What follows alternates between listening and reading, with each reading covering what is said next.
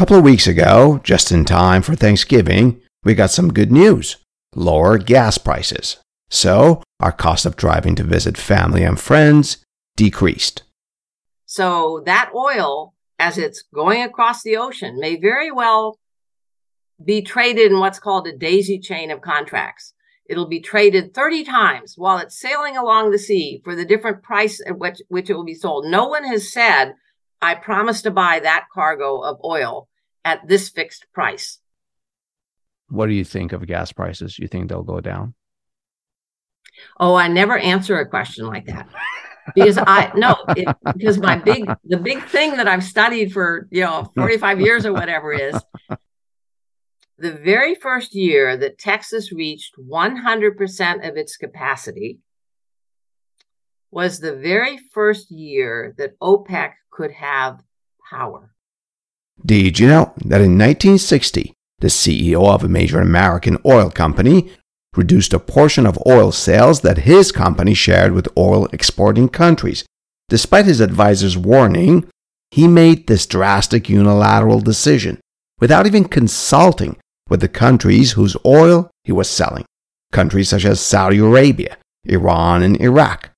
My guest in this episode describes this action as sheer Western arrogance, which infuriated Saudi Arabia and others, and in response, they formed OPEC, which eventually controlled the price of oil.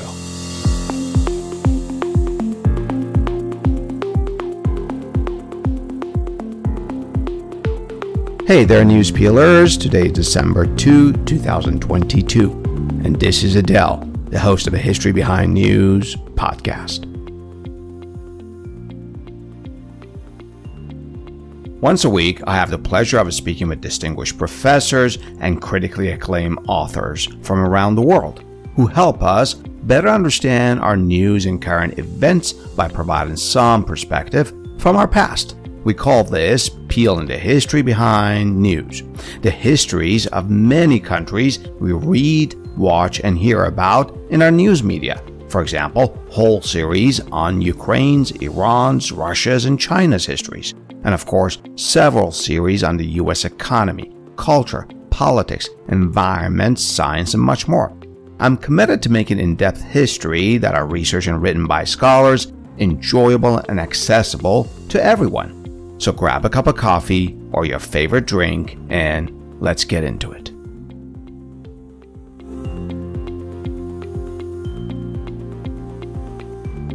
A couple of months ago, my uncle told me a joke.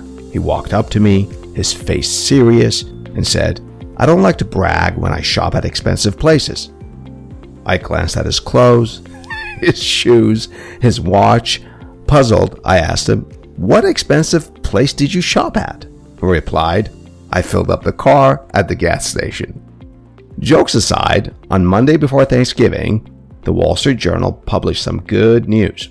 Gas prices dropped just in time for that Thanksgiving road trip to the in laws or wherever you happen to be going. The US average price for regular unleaded was reported at $3.64. As nice as that may sound, gas prices are still high. Way high. In fact, in October, gas prices reached their highest level since 2014.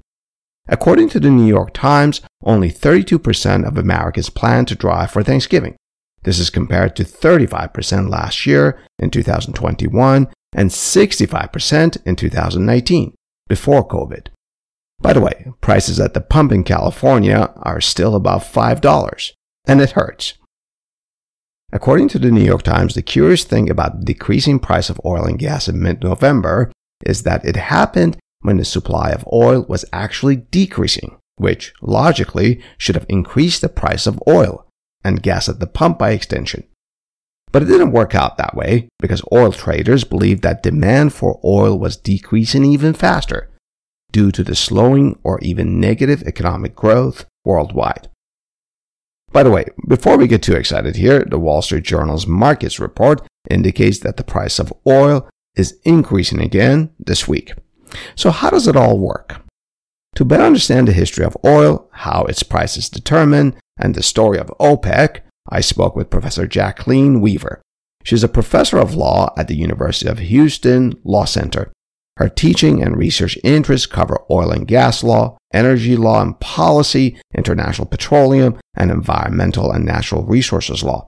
She has lectured on topics in international petroleum transactions in Africa, Kazakhstan, Lisbon, China, and Bangkok. She's the co-author of a Smith and Weaver, The Texas Law of Oil and Gas, and a national casebook titled Energy, Economics, and the Environment, as well as another casebook titled International Petroleum Transactions and also the treatise International Petroleum Exploration and Exploitation Agreement. She worked as an economist in the corporate planning department of the Exxon Company USA before joining the University of Houston Law Center. To learn more about Professor Weaver, you can visit her academic homepage, the link for which is provided in the detailed caption of this episode. So, stay with me as Professor Weaver and I peel the history behind this news.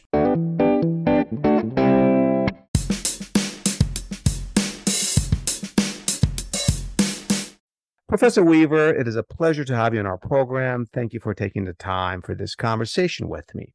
So, let's get into oil's history. With the basics, when was oil discovered in the US? It was discovered in 1859 with a uh, well drilled by Mr. Drake. Colonel Drake was his fancy name. He wasn't actually a colonel. Um, and he drilled it in western Pennsylvania um, it was all of 69 feet deep.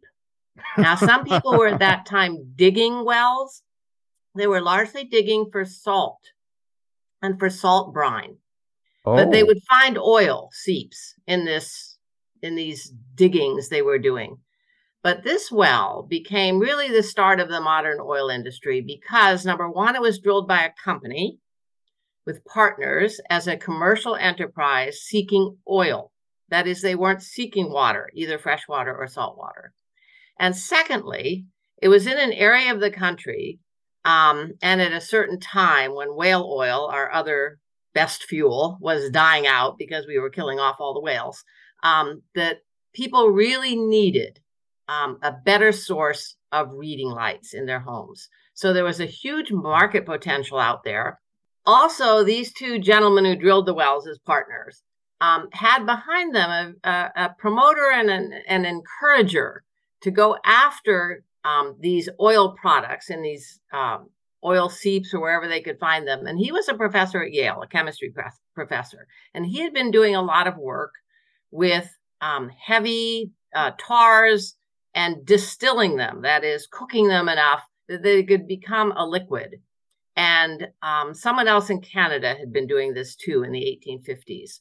And they were getting this light, clear fluid called distillate, or we call it today kerosene, that could be used for lighting. So they had behind them the chemistry from a Yale professor and this just uh, sheer grit of pursuing uh, this drilling operation that really no one in the U- United States had yet done. They were about to give up. This is so true of almost every great well that has ever been discovered. That sounds like a startup. People drilling are about right? to give up. And in fact, a letter is coming to them from the investors saying, We don't have any more money. You've got to stop now. Um, just give up. And between the time the letter was posted and the time it arrives, they discover these these wells. Oh, that's so this was not a great well, Drake's well. I mean, it, was, it would produce a couple of barrels a day. It would kind of seep out of the ground, but it caused a huge rush into the area and um, other much better wells were found in Western Pennsylvania, wells that basically uh, produced thousands of barrels of oil. And the world was waiting for this oil. I cannot tell you how important getting a source of light. We didn't have electricity yet. All we had were candles, basically, and fireplaces to read by. Um, the very wealthy had some animal fat oils and vegetable oils, but to get a liquid that could burn brightly um, in homes was just a uh, would be a wonderful wonderful invention so it takes off like crazy hundreds of people flood into the area um, they produce barrels and barrels and barrels of oil. We have barrels of oil today because the only thing to store the oil in at the time were whiskey barrels. So it kind of looks like a whiskey barrel. It was made of wood and it really did look like a whiskey barrel. Um, And it starts this whole chain of inventions. Um, so now we need rail cars with tanks, big tanks in them to pull more oil out because people are finding more and more oil and bigger and bigger wells with higher and higher pressure. There's still, in my mind, I did live in Texas for many years, very small wells compared to what we're going to find in Texas later on. Yeah. But um, they start pulling this oil out and um, selling it all up and down the East Coast. And uh, lots of other entrepreneurs are involved in this. So the railroads are involved, the barrel makers are involved, um, distillers are involved. Refineries are very low cost at that time. All you did was kind of cook the oil and distill it and condense it and get this clean liquid out of it. Um, oil, the oil lamp industry blossoms with better better chimneys on the oil lamps, so they wouldn't smoke so much. And um, basically it takes off and actually goes international from virtually its first year. In, uh, oh, wow. Europe is waiting, waiting, and waiting for this magic light to come to it. Um, no shipper wanted to take the oil because the kerosene, it's basically all kerosene, um, which we can still use today in a kerosene lamp if you want to have an atmospheric romantic dinner.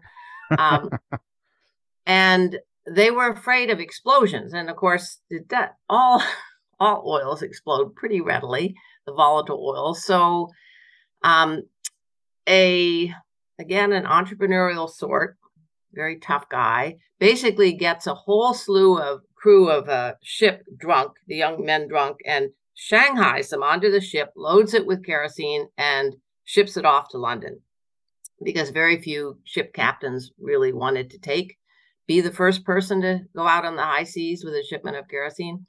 And it makes a huge, um, you know, uh, celebration in London. Everybody, in, in certainly in the upper classes, want kerosene, and it becomes an international market quite quickly. It's still a very small market, mind you, because mainly only the wealthy can buy it. But eventually, as the industry blooms and you get all these con- economies of scale, it becomes available to uh, the middle classes and uh, in the United States um, and becomes the probably the largest industry known to mankind until we get the the high tech industries in. And that, that's a great story of entrepreneurship. Now, did when did oil byproducts of oil begin being used for heating homes? I assume that happened in the late 1800s as well, right? No, no, it did not. Happen.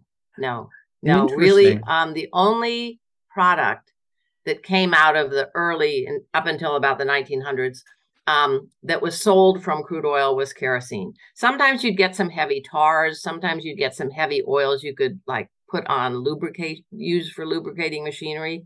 But basically, it was a kerosene market that started the um, the industry, and it was all about illumination in homes. Interesting, because uh, you know, and businesses and and businesses yes. Uh, as winter is approaching now it's already um, winter in parts of the northeast right now. Um, you think of oil for heating homes obviously and you think of it for uh, for cars. Obviously cars were not what were not relevant as an industry in the late 1800s um, so when did oil and its byproducts become relevant for um, heating homes and heating industrial plants well, in the beginning here, because I've been touring some of our early industrial sites, because now I've moved to the Northeast and out of Texas, where I lived for 45 years. And it was all hydropower. You see all these old sites that made the cannonballs that won the Revolutionary War, they're all on rivers and they all used hydropower. So the fuel oil end of things doesn't really come in till um, around the 1920s, 1930s. We, but um, oh, wow. it comes in with and that's after gasoline has come in to be used for cars, motor gasoline. Yeah, yeah. That starts developing in the 1910s. Henry Ford pops up around, I think it's 1908. Um, and that is a huge market that Americans just adore. Um, we basically had all the cars in the world. Almost no one else had any cars, but we were in, we were just car crazy, and we had this oil developing at the same time. We were finding more and more oil. We could then distill it rather than into kerosene into motor gasoline. Um, and that became the major um, purchasing way you would sell oil at the time. Um, most of our industry was still using coal. Oh wow, in interesting. Yeah. So it took some time for coal to be replaced by coal um, or hydropower. Yeah. Um, you said the world was waiting for this. By this, you were talking about kerosene as a source of uh, fuel for lighting homes and later businesses. Did at some point the U.S. become sort of the Saudi Arabia of the world in the late 1800s or 1900s? Did the world become dependent on the U.S. for oil? Well, we were the largest exporter. It was immediately an international market, but a very, very small market. So I wouldn't say anyone became dependent on it because you were still using either coal in England for the Industrial Revolution or wood in your fireplace for or hydropower for your industry. Um, so if for some reason the ship exploded on on the high seas and your shipment didn't come in, it wasn't like people were going to um, suffer greatly. They would just have to buy more candles until the next ship came in. So it's hard to say the world was dependent on it the way it is today, where basically our entire economies are run yeah by oil. You know, or we gas. have or gas, yeah. We have conventional oil production, and also there's fracking, um, and it has its peaks and uh, lower sort of production levels. Do we have sufficient oil production capacity as a nation to be independent? Okay, for this, you have to divide independent from the world price versus independent based on just pure quantities of oil that we can produce. We will never be independent of the price effects of what's happening in the international market for oil because it is an international market. Most of our oil today is sold on the spot market. So if a bad event happens, and a bad event can be anything from a huge hurricane um, or huge flood or or uh, Putin invading yeah. Ukraine, could be or coup in wherever. Um, if a bad thing happens, it will be instantly reflected in the price of oil because it will have an impact on oil demand and supply. Um, so we will never be independent of that. We could, if we didn't import a single drop of oil, our prices with in the United States would still be set on the international market because it is an international market. And our producers would, if they see a uh, a hundred dollar price on the international market, well, why shouldn't we get that? Why shouldn't the price be a hundred dollars for us? So unless Congress steps in and, and puts in price controls, um, the price of oil in every country of the world is determined by international markets. Now, could we, if we wanted to, not import any oil whatsoever? Yes, we could if we wanted to. The United States. It has we have a lot of oil. We have behind the regular oil and our regular oil and gas fields, we have probably the world's largest supply of something very confusingly called shale oil. Yeah. Not, uh, I'm sorry, oil shale. Mm-hmm. We have shale oil, which is unconventional oil, and we have shale gas that comes from doesn't really come from the oil and gas reservoir. It comes from the source rock that made the oil and gas reservoir. But in addition, we have vast quantities, vast quantities of something called oil shale. It's actually kind of a, a kerogen. And it's out in Utah and Colorado. And every time there's a world war, like World War One and World War Two, our Defense Department and our presidents would say, well, you know, maybe we should start developing our oil shale. Well, it's massively more expensive to develop oil shale. You have to dig it up and crush it and put it in a big retort. So, but we could do that. It isn't that we couldn't do it. If you wanted to send a man to the moon, you could just as easily say, we're going to develop our um, oil shale. But Is, it would be so much more expensive. And we have enough conventional and unconventional oil and gas, either fractured gas or the or the regular kind of oil and gas, that we don't really need to do that, and we could still be um, independent. But um, it would be more expensive because our refineries in the United States are not, not attuned to taking the types of crude oil that come from the United States. The refineries oh. take, need very specific kinds of crude oils to operate. And the ones that were built largely in the um, Gulf Coast uh, were attuned to taking heavy, heavier oils, not fuel oil, but heavy crude oil. Um, a lot of it came from Venezuela. Venezuela has enormous reserves uh, in the Orinoco Belt of heavy, heavy crude oil.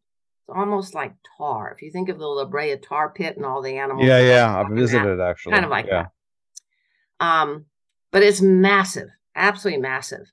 And we would take that heavy um, oil from Venezuela and run it through the Gulf Coast refineries, along with uh, our own U.S. oil. You blend them together. Well, now the shale oil is a much much lighter crude oil. It's um, it has different characteristics, chemical characteristics. So you can't just run that through the refineries that are built to handle different quality a different quality of crude. Um, they could be built that way. So if we decided, well, we want to be independent of every country in the world, um, we don't want to trade any more oil ever again, either in or out of the country. We could do that if we wanted to. It would be more expensive. Uh, we'd have to retool all of our refineries. It would take some time to do it, but you could do it. Um, so this whole idea of energy independence, I've never ever liked those two words because you can have energy security, I think, without being energy independent if you have a diverse supply of energy, especially oil and gas, coming from pretty safe producers. I mean, Canada is not going to um, wage jihad on us. They're yeah, have a coup or something. Yeah.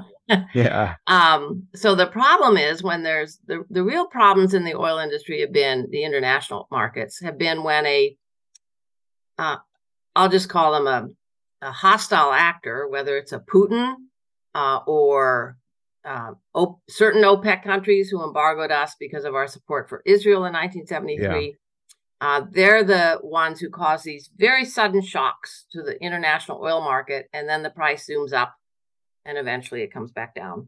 Uh, we can go through that later. Uh, we will. At one point before we leave this segment, uh, Professor Weaver, you talked about Venezuela and our refinery uh, capabilities uh, geared towards that oil, at least originally. How does the Middle East quality of oil, brand of oil, sort of fit into that? Do our refineries are are they set to uh, refine those um, products um, too? Those oil products? They they were. We did refine a lot of Mid East oil, which was um, which was what our refineries in the Gulf Coast and especially on the um, also in in New Jersey were geared for. And it's its quality is sort of, I would say, medium, but it's not Venezuela, but it's not shale oil either. So, um, but it's a medium quality that that our refineries were also built to handle. I see. Um, we'll be back after a short break to talk about OPEC. Last year, I stumbled on a very interesting news development that environmentalists were opposing solar power projects. Let me say that again it was the environmentalists who were opposing solar power projects. Not only some environmentalists don't want solar power projects in their own backyards, but they also point out that the energy for producing most solar panels comes from coal burning plants in China. So, to dig deeper and better understand the history of green energy, its development, and its laws, I spoke with Professor K.K. DuVivier, who's the chair in natural resources law at the University of Denver Sturm College of Law. By the way, she doesn't particularly care for the term green energy or other similar terms, and she explains why. The link to my conversation with her is provided in the detailed caption of this episode. Now, let's get back to our conversation with Professor Weaver.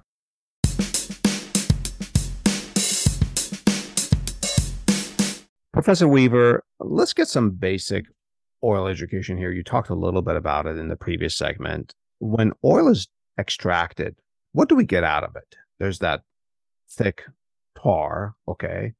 What what comes out of that? We talked about kerosene. Well, it's not some crude oil is not a thick tar. Some crude there there's all kinds of qualities of crude oil. I have a little um, display over there of different heavy the different heaviness of crude oil. So it could be tar like, could be wax like, but it also could be very light. It can look like gasoline. It can just look like a light, clear fluid. So it all oh, depends oh, wow. on the on the on the oil field. Um, but what you get out of it once it goes through the refinery, and that's what's important. It's got to go through the refinery. Is you get motor gasoline, you get jet fuel, you get fuel oil, light fuel oil for for home heating, um, and then you do get also at kind of the bottom of the of the tower, the distillate tower that's sending off all these lighter and lighter um, fluids and gases. You you still get asphalt, um, tars, very very heavy crude oil uh, called residual fuel oil. That is not crude oil, residual fuel oil, which can be used as bunker fuel in ships, although increasingly it's no longer allowed because it's just too dirty. I mean, the ships just spew dirty oh, wow. smoke. Okay. Um, so you get a whole range of products. About 50% of what comes out of our refineries today is motor gasoline. I mean, that's how how dependent we are on cars and um, and how dependent the refineries are on on uh, having the car market. But notice these days how many more EVs you're finding on the roads, electric vehicles. Oh, of course. So that yeah. market it will decline over time. Um, we'll still need jet fuel. That market is still growing. Um, but we're we're working also on sustainable aviation fuels, believe it or not. That's more the future, and you're we're still into the history. Um, so basically, the the hit the refining industry blossomed when the car industry blossomed, and it just happened at to be right about the same time. Do most refineries reside in um, developed countries, Western countries, or do developing nations uh, in the Middle East or uh, Africa or South America also have huge refining capacity? Some do, some don't. So the US is the largest refiner in the world, mm-hmm. but China is almost a, to, about to undertake us. And it's a I don't know if you would call it a developing country or a rich country at this stage, yeah. but it's set its eye on we may not have a lot of our own oil and gas in China, but when we import this stuff, we're going to have our own refining. So it has massive refineries and petrochemical complexes, more modern and newer than ours. So China has it. India actually has a fairly good refinery se- um, sector. So uh, uh, Japan and Korea have big refining and petrochemical sectors. You can put the two together. The petrochemicals go into making plastics and things like that. And um, so they, a lot of a lot of countries, even if they're not crude oil producers, may have refineries.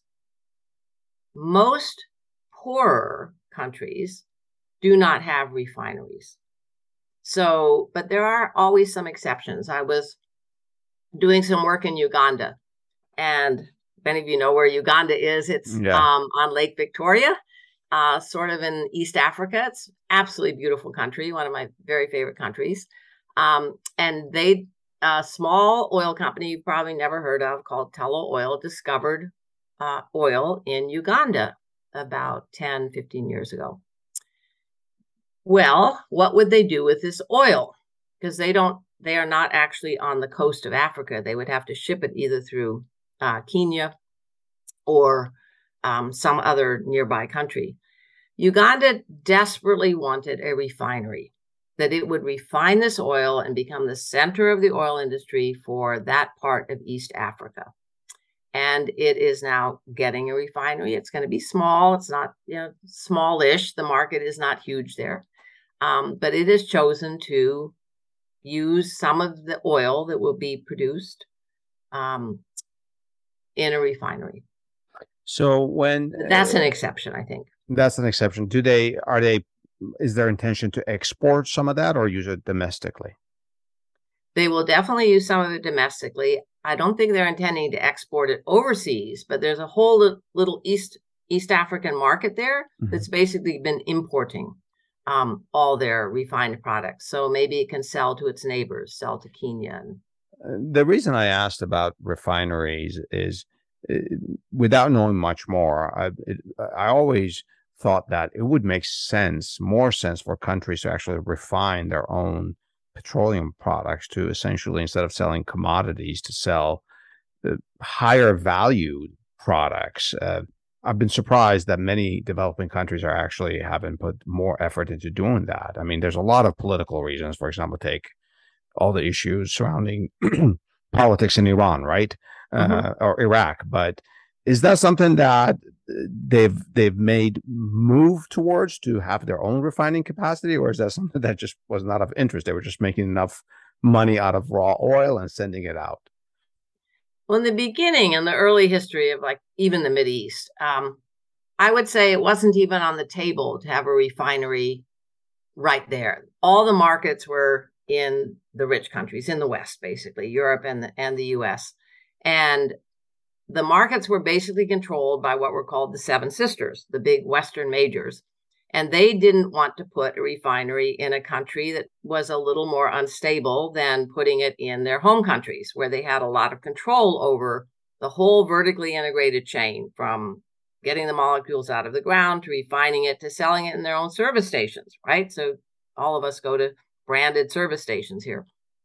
So um, it it wasn't much thought of, I would say, in the 50s and the 60s. It is very much thought of today by some of the um, poorer developing countries that have oil, but it's not economic for them to do it necessarily. They have very long um, transportation routes that aren't yet developed.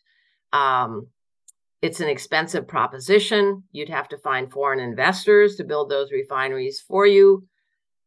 What most more de- what more developing countries are doing, especially if they have natural gas, which is sometimes I think today the more important commodity than oil.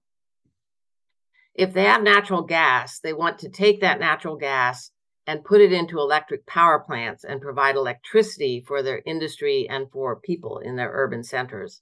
So Ghana, for instance, um, has uh, is one of the newer producers in Africa and it has managed to get um, nat- natural gas going into power plants in Ghana to produce electricity. So um, it is something that countries want. It's just not always economic or the most efficient way to um, to develop the oil and gas.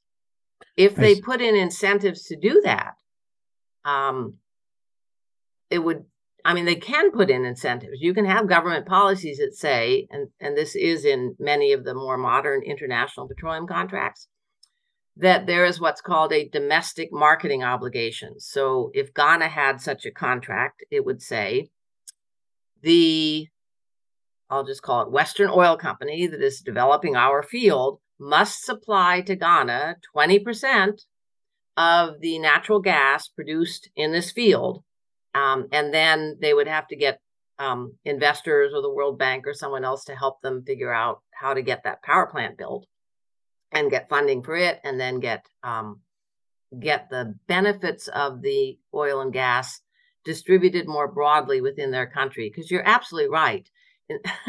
it is better to sell higher valued products. That's why China has such a huge uh, petrochemical and refining complex, and India too.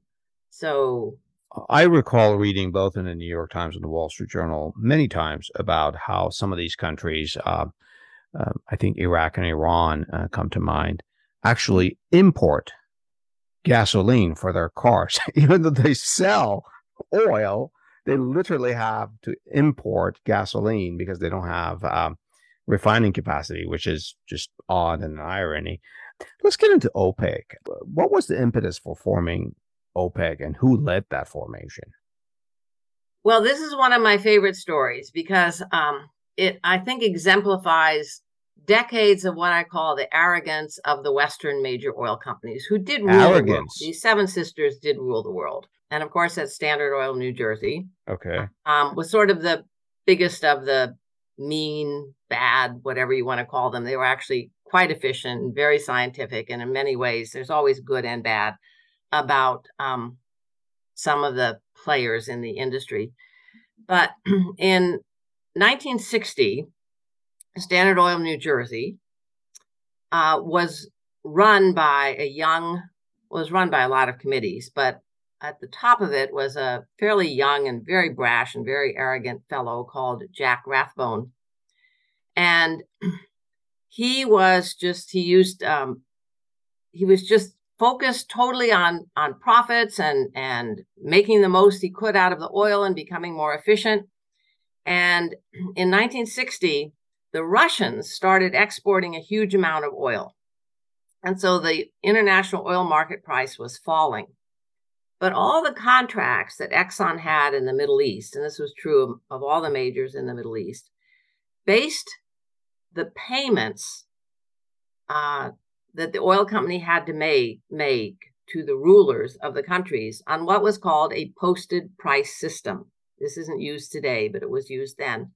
And the posted price was a set price. I'll just say, let's say it's $3. The posted price is $3. So Saudi Arabia, for every barrel of oil that Exxon exports from Saudi Arabian fields, it's going to pay um, the government of Saudi Arabia, let's say, 10% of the posted price of the $3. So 30 cents of every barrel will go to Saudi Arabia.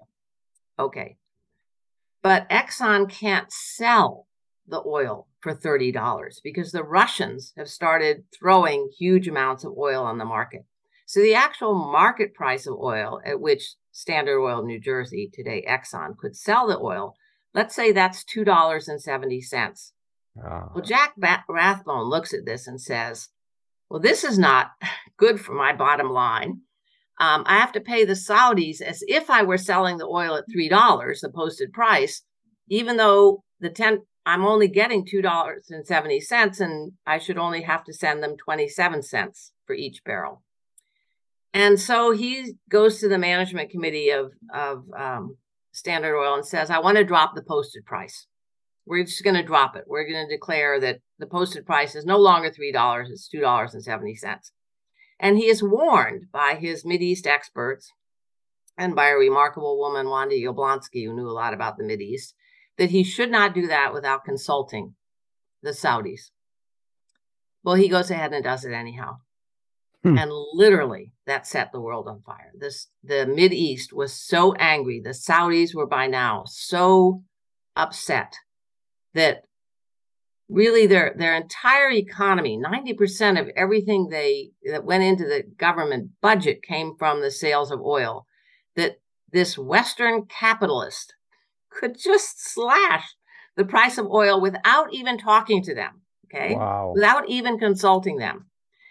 And so um, venezuela was also getting kind of upset about the way they were being treated by our western oil companies. So uh, the founding members of OPEC, there are five of them. They're all the biggies, the real biggies. And yes, the founding members are Iran, Iraq, Kuwait, Saudi Arabia, and Venezuela. And they form OPEC in 1960, just basically after Jack Rathbone has uh, really disrespected them tremendously by not even talking to them about the posted price. And then gradually, um, other countries join um, in the 1960s because there's a whole feeling now of nationalism. And a lot of the countries had been former colonies and they are trying very hard to decolonize. There's an hostility to the West, there's a pan Arabic movement going on. Um, and so we start getting other countries, some of them in um, in the East, but some not. The other ones that joined were eventually Qatar, Libya, United Arab Emirate, Algeria in 1969. You can see this all happening in the 60s. Nigeria comes in in 1971. So there's our first African country. Um, Ecuador, tiny little South American country that goes in in 1973, but it comes back out. It doesn't have enough oil to bother with OPEC. Um, Angola comes in in 2007. Again, throughout. Oh, wow, the, that late. Hmm. That late because um, we don't really go into Angola until the 2000s. Yeah. yeah. But basically, um, it didn't have very much power for its first decade. It um, issued declarations. It the Western companies paid a lot more attention to them. Was would now defer much more to them. They realized that they had made that Exxon had made a tremendous mistake um, that the the source of the lowest cost oil and the hugest source in the world was the East. And if they disrespected these leaders, they would expect to get what had happened in Mexico. Now, Mexico was a very real sort of very real goblin waiting in the back because Mexico had been so disrespected by the Western majors that they had expropriated the Western industry, oil industry, in the 1930s. Oh, so, wow. knowing that background, I mean, they took it over, they nationalized yeah. it. Oh, mm-hmm. I see. Okay. Yeah. Because they could not get the oil companies to agree to a wage increase for the workers. And, um, wow. Yeah. I mean, the arrogance of the, of the Western oil companies is just one overriding theme of the the industry. Dr. Weaver, um, uh, Professor Weaver, you said uh, the Seven Sisters. Uh, I, I, wanted to make sure I know who they are. Are there seven different companies or countries? Well, they used to be seven different companies. Now they're a lot of them got amalgamated. So, um, Standard Oil of New Jersey is now Exxon, and it consolidated with Mobil. So we have Exxon Mobil. Uh, Chevron was originally one of the Seven Sisters, and it absorbed two of them, Gulf Oil and Texaco. So we have those two really big um, U.S. major oil companies. We also have BP, British Petroleum. It used to be called something else. Um, and then we have um, Shell Oil, Royal Dutch Shell. And then we have, we could well, those are probably all the amalgamated ones. Yeah. That all got mushed together over the years. But they were basically the Western oil companies from the UK, the Netherlands, and the US. France, every once in a while, would come in and out with a nationalized, their own kind of national oil company. Um, but it wasn't as big a player as the others. And they literally carved up the world. I mean, if you want to talk about cartels, the Western majors had a grand cartel of their own. They would make all kinds of agreements um, on how to act jointly in. Uh, they basically carved up the Mid East too, act jointly around this red line that was drawn around supposedly Iraq, but it encompassed a lot more than Iraq, and they would all act jointly in that area. They kind of divided up the world in what's called the as is Achnacarry agreement. They all went grouse hunting together in Scotland and agreed that they didn't want to compete too badly because, you know, that would kind of ruin the orderly market that they had developed. So they had that agreement. And often our governments, the state departments of the governments, would support all of this. I mean, England and uh, had no trouble with building a very strong uh, national oil company of their own, sort of, and supporting this sort of thing. Our State Department greatly supported us when we uh, wrestled our way into the Mid East because the British and the and the Dutch and the French had all been there before us. So we had to somehow get our oil companies in there, which our State Department helped us do. So the they were all sort of um,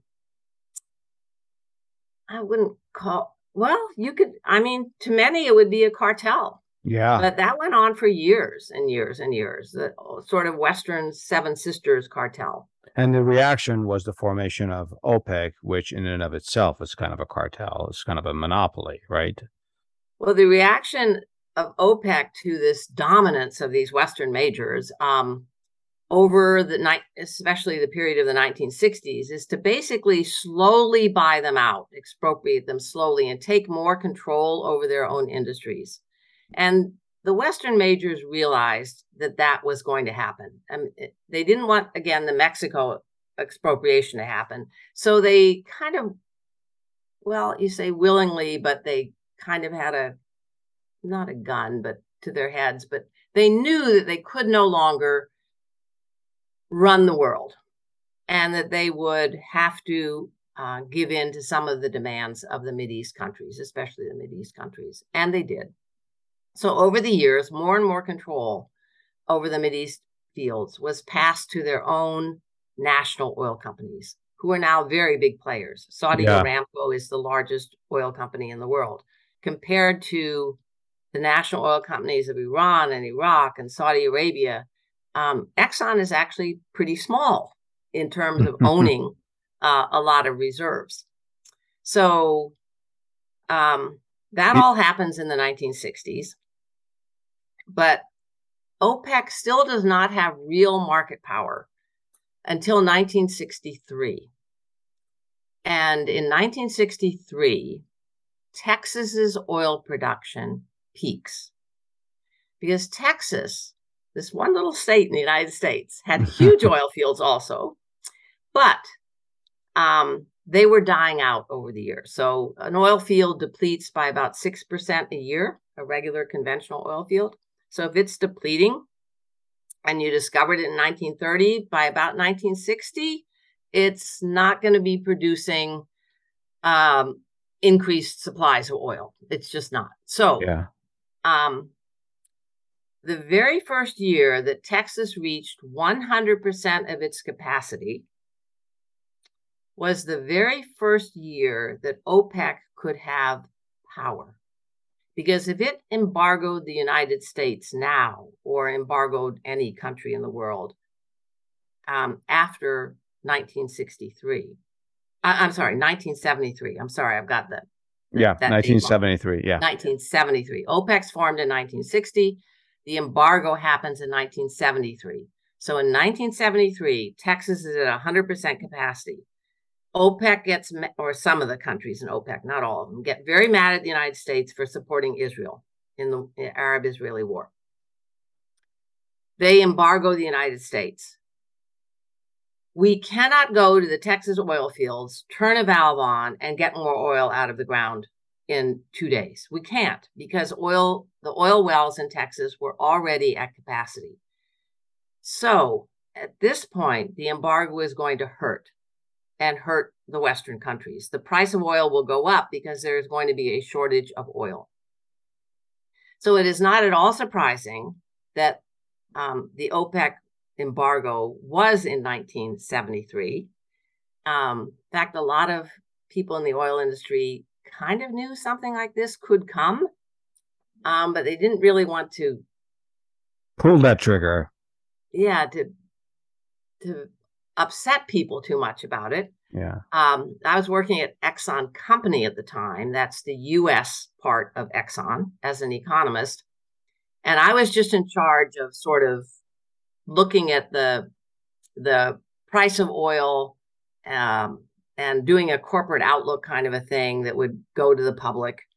Um, but I was never allowed to discuss anything to do with international oil. That was all Exxon New York, Exxon Corp New York.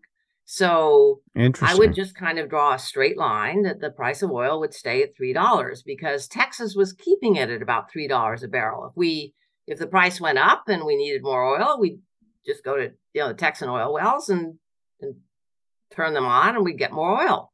So in 1973, that couldn't happen anymore. So you knew in the back of your mind that we were in a different era, but no one had embargoed us yet. Um, so, but in 1973, they did. And that literally changes the world again. Um, that the price goes up enormously. It like quadrupled in the space of less than a year. And people can't take easily price shocks that happen very quickly. yeah. You can take slow rises, but not these huge price shocks. And the even worse uh, shock happens when the Shah of Iran is deposed 1979. um, yeah. by a theocracy, basically Yeah. by the Ayatollah Khomeini. So, and he is terribly hostile to the West, so he's not going to send us any oil. So in 1978, that happens, and the price of oil zooms up again. Um, and it gets to such a high level, basically about 100 equivalent today to about $120 a barrel, that the whole Western oil importing, consuming countries uh, really have problems. I mean, it's they have inflation from the price of oil, they have huge cost in- increases, they have recessions because people can't buy oil, the industries are closing, et cetera, et cetera. It's a little bit like what you see happening in the in Europe today yeah. when their their oil and gas is cut off. So we've been through this. But then, remember, I was an economist at Yeah. Exxon. Um, market fundamentals ultimately ultimately will, in the long term, um, prove themselves out in the market.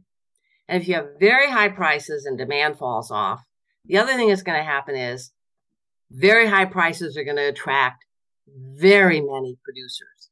And if there's anything you can say about a U.S. oil and gas producer, it is they are very entrepreneurial, our U.S. oil operators. Actually, most people in the oil industry are very entrepreneurial. So if that price goes up to $100 a barrel, we'll go searching for oil all over the world, not just in the United States. Yeah, yeah. We'll search for it in the North Sea. We'll search for it in Africa. We'll search for it all over the place. And guess what? We'll find it such as fracking. It made economic sense to go do fracking, right? That doesn't even happen till the 2000s. That had nothing to do with the OPEC oil embargo. The OPEC oil embargo is the search for conventional oil and gas. We haven't yet kind of invented fracking. so, but we find massive new fields in many other places. And what's going to what happens next is the third oil shock. The first one was the embargo the second one was the shah of iran the third oil shock is it's beginning about 1981 the price of oil drops. And it drops so much during the 1980s especially um, after 1986 that opec is left in a very very weak state. And I just wanted to read you because I started looking back on there's a whole book on on sort of what is OPEC all about? Is it really a cartel and whatever? And here's what people concluded was the effect of the OPEC oil embargo in the long run. Okay, we're looking, this book was written in 1982. Um, the price increases, these huge shocks that OPEC um, gave us, quote, mobilized the entire technological and economic genius of the industrialized world for the task of reducing oil imports and reducing oil consumption. And that's what happened. But it took a while. It takes a while. If you find a field to get it up and producing, it takes maybe seven years.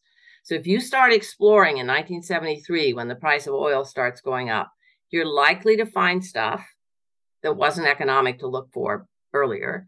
And when you find it, it'll take seven or eight years to produce it. So this fl- flood of oil will start coming out around 1981. And that brings OPEC um, really um, they had serious, serious economic debts in OPEC, uh, all kinds of budgetary problems because they just assumed they would have high priced oil almost forever. So in, in the end, the market worked. I mean, you get a high price for oil. The cure for the high price for oil is the high price for oil. People will yeah. find more oil. Let's take a break here and I want to talk about that issue, high price of oil. We'll talk about international oil transactions. We'll be right back. We hope you are enjoying this podcast. And if you are, then why not treat us to a cup of coffee? That's right. For the price of a cup of coffee, you too can become a monthly supporter of the History Behind News podcast. We rely on your support to continue this program, to continue peeling the history behind our news. Supporting us is easy. Just click the support link in the detailed caption of this episode. And while you're there, check out the information about our guests and other attributions and links. And thank you.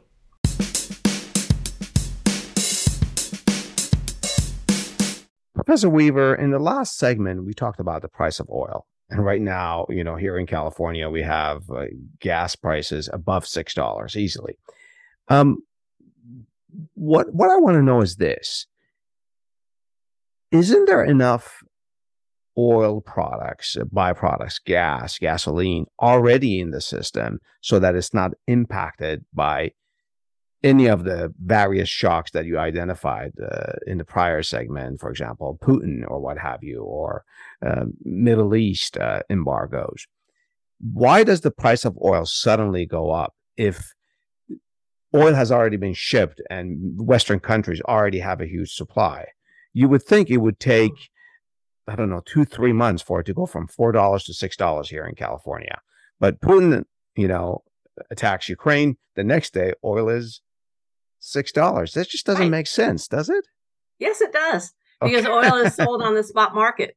But uh, suppose you load a you load a ship with a tanker full of oil, mm-hmm. and it's being traded on uh, basically month spot market sales, less than a month. So that oil as it's going across the ocean may very well be traded in what's called a daisy chain of contracts. It'll be traded 30 times while it's sailing along the sea for the different price at which, which it will be sold. No one has said, I promise to buy that cargo of oil at this fixed price. Okay. I you thought that's what future contracts you go to the financial do. market and you can hedge. But the oil itself, the physical oil, um, when it's on that tanker, is basically traded many times through these financial markets. And they will react instantaneously to a hurricane or Putin or um, or COVID lockdowns in China, uh, higher interest rates. There are just hundreds of traders out there, and most of the major oil companies have big trading departments also that will trade the oil and make money on the financial side, but also be trading it physically. So that is the international oil market. It's no longer long term contracts. It used to be in the good old days with vertically integrated seven sisters. That doesn't happen anymore. So when price of gas uh, at the pump just jumps up, and let's say Exxon or or Chevron say, "Look, we're paying higher prices too," they're not necessarily lying to us. That's correct. I, I was I was hoping uh, to sort of catch them in the act, have have something with you to show that it's not the case. But you're saying no, that is the case. They really are paying higher because it's no longer long term contracts. Interesting. Well, they're also selling it at a higher price. So I mean, what? Remember, some of them produce their own oil. So yes, they are getting. Some people might call it a windfall profit from their own oil. I mean, the price at which they're um, the price they're paying to produce their own oil hasn't all of a sudden changed massively. So if they've got the same cost structure, but now they're able to sell it for a lot more, um, they are making good profits. And just look at them; they are making very good profits. Yeah, yeah. But I am not one to blame the oil companies for this crisis. I will put the finger directly on Putin and his cutting off um, uh, supplies of oil. Well, we sanctioned uh, the Russians for invading Ukraine. And then um, basically he starts cutting off oil and gas and hoping we will bow to um, the dictates of of him. his, his, his, his, his, um, imperialistic um, ambitions, right? Right. Um, and hopefully that that money that the oil companies are making some of them are using to put into renewables. Some of them are using to reinvest in oil and gas. Some of them, yes, are buying back their own stocks.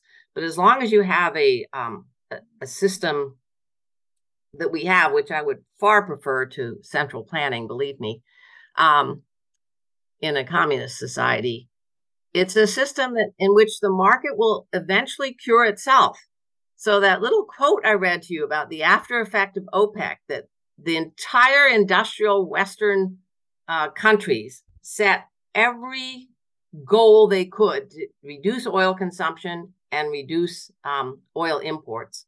That same thing is happening today in Europe and in the United States, where we were already on a road, largely because global of global warming, of backing out fossil fuels through a market-oriented system. Renewables are actually um, just as inexpensive uh, today. Well, now they're much less expensive than high priced oil and gas.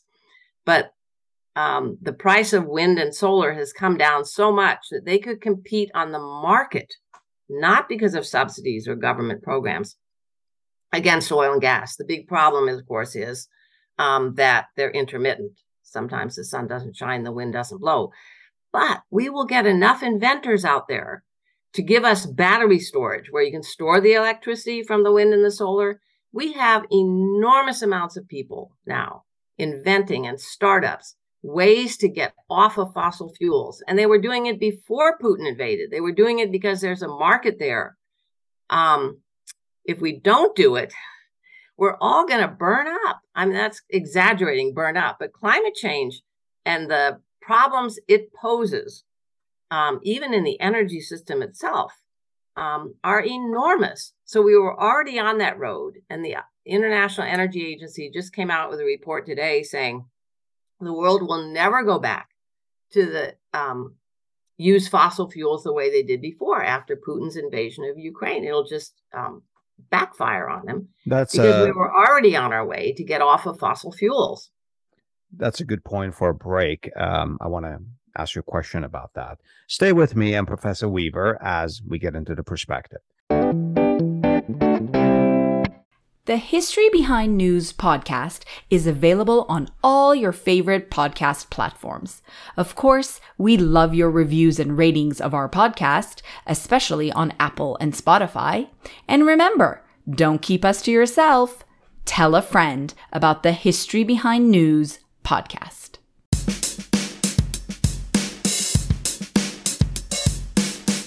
Professor Weaver, uh, following up on the last segment, um, do you think at this moment, and maybe for a decade or so to come, however many years, we're sort of in this limbo state that we're not off of fossil fuels and we're not yet in uh, environmentally friendly uh, sources of energy and I, I could see you're passionate about it. So it kind of like i remember i talked to you about germany where or perhaps it's england whichever country makes more sense that they don't yet have all their uh, alternative uh, sources of energy up and going yet they're now pressed uh, sort of against uh, not having any uh, fossil fuel right?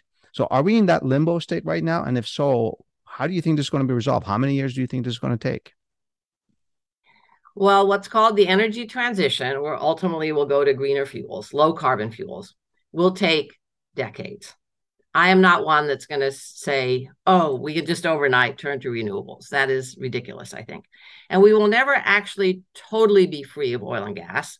We will need it for petrochemicals, for plastics, um, for many types of um, well, we can move our cars to electric vehicles. If those vehicles are fueled by a coal fired power plant, they're no cleaner than than some cars burn, Yeah.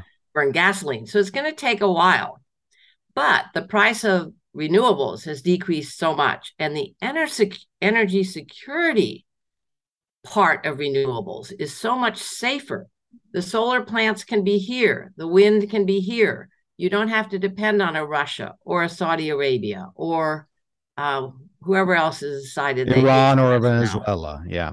Yeah, and they're they're renewable. They don't deplete. I mean, your, your oil field runs out. It eventually will run out of oil, um, but a solar plant doesn't. But it seems like for the foreseeable future, we still have to use fossil fuel sources Yes. because we're not there yet. Absolutely, very true. Uh, and there are permitting issues, and I can agree with you. There are permitting issues with fossil fuels. There are also permitting issues with renewables. Some people have banned, don't said no to wind farms because they uh, ruin the view.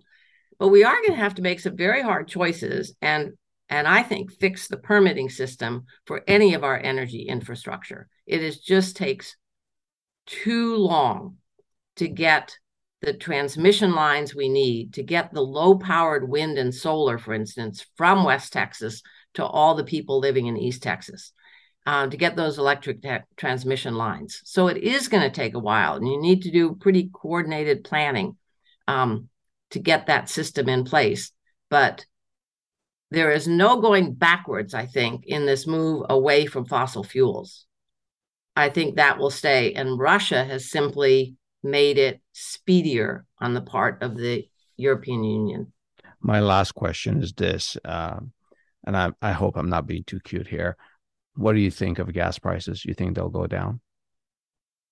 Oh, I never answer a question like that because I no it, because my big the big thing that I've studied for you know 45 years or whatever is uh, my favorite quote from a from a CEO of an oil company is a quote from um, the CEO of BP, Lord Browne at the time, um, British Petroleum, and they every year put out a wonderful energy outlook projecting this, that, and the other.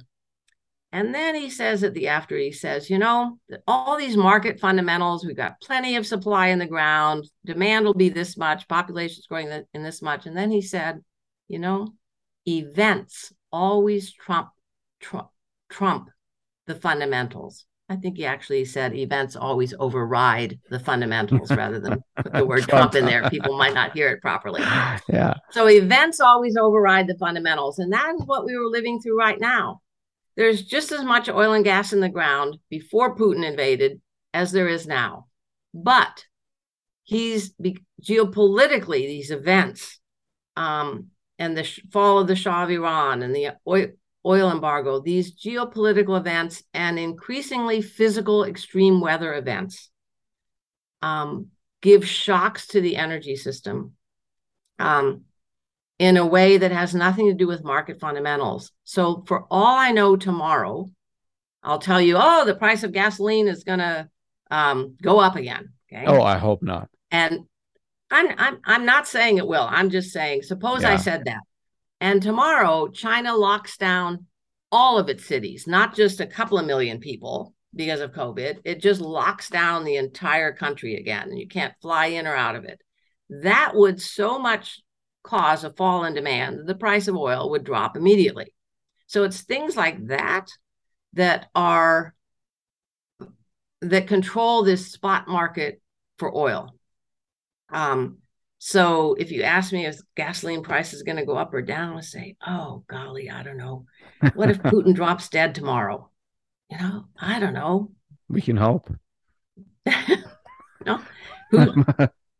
Professor Weaver, thank you so much for educating me and our listeners. And to our listeners, if you know of any history that could provide more perspective from the past on this subject, please share it with us and tell us what's your perspective. Thank you so much, Professor Weaver. You're welcome. I love history, especially oil history. it was a lot of fun.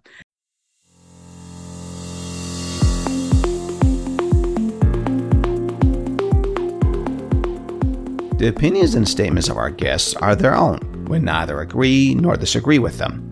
We're only interested in the perspective they provide through history.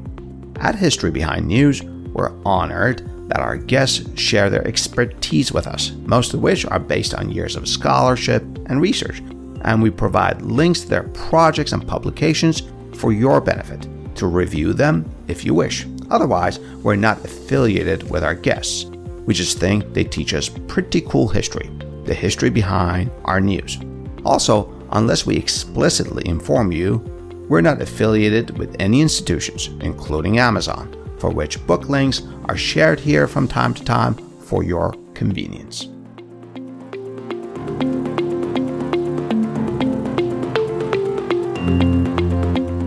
Finally, as a reminder, we don't do news here at History Behind News. We peel the news for the history behind it. And our mission is not to provide a complete account and analysis of the past, rather, is to highlight some issues and incidents in our history that may poke and prod your discerning minds into seeking some perspective for our news. And if you disagree with our take on history, well, then it means we've succeeded in getting you to think about the history behind news. And of course, share your thoughts with me by leaving your comments on Twitter or sending an email to Adele at historybehindnews.com. I love to hear from you. I love to learn from you. Until next time, this is Adele with History Behind News history podcast for our news.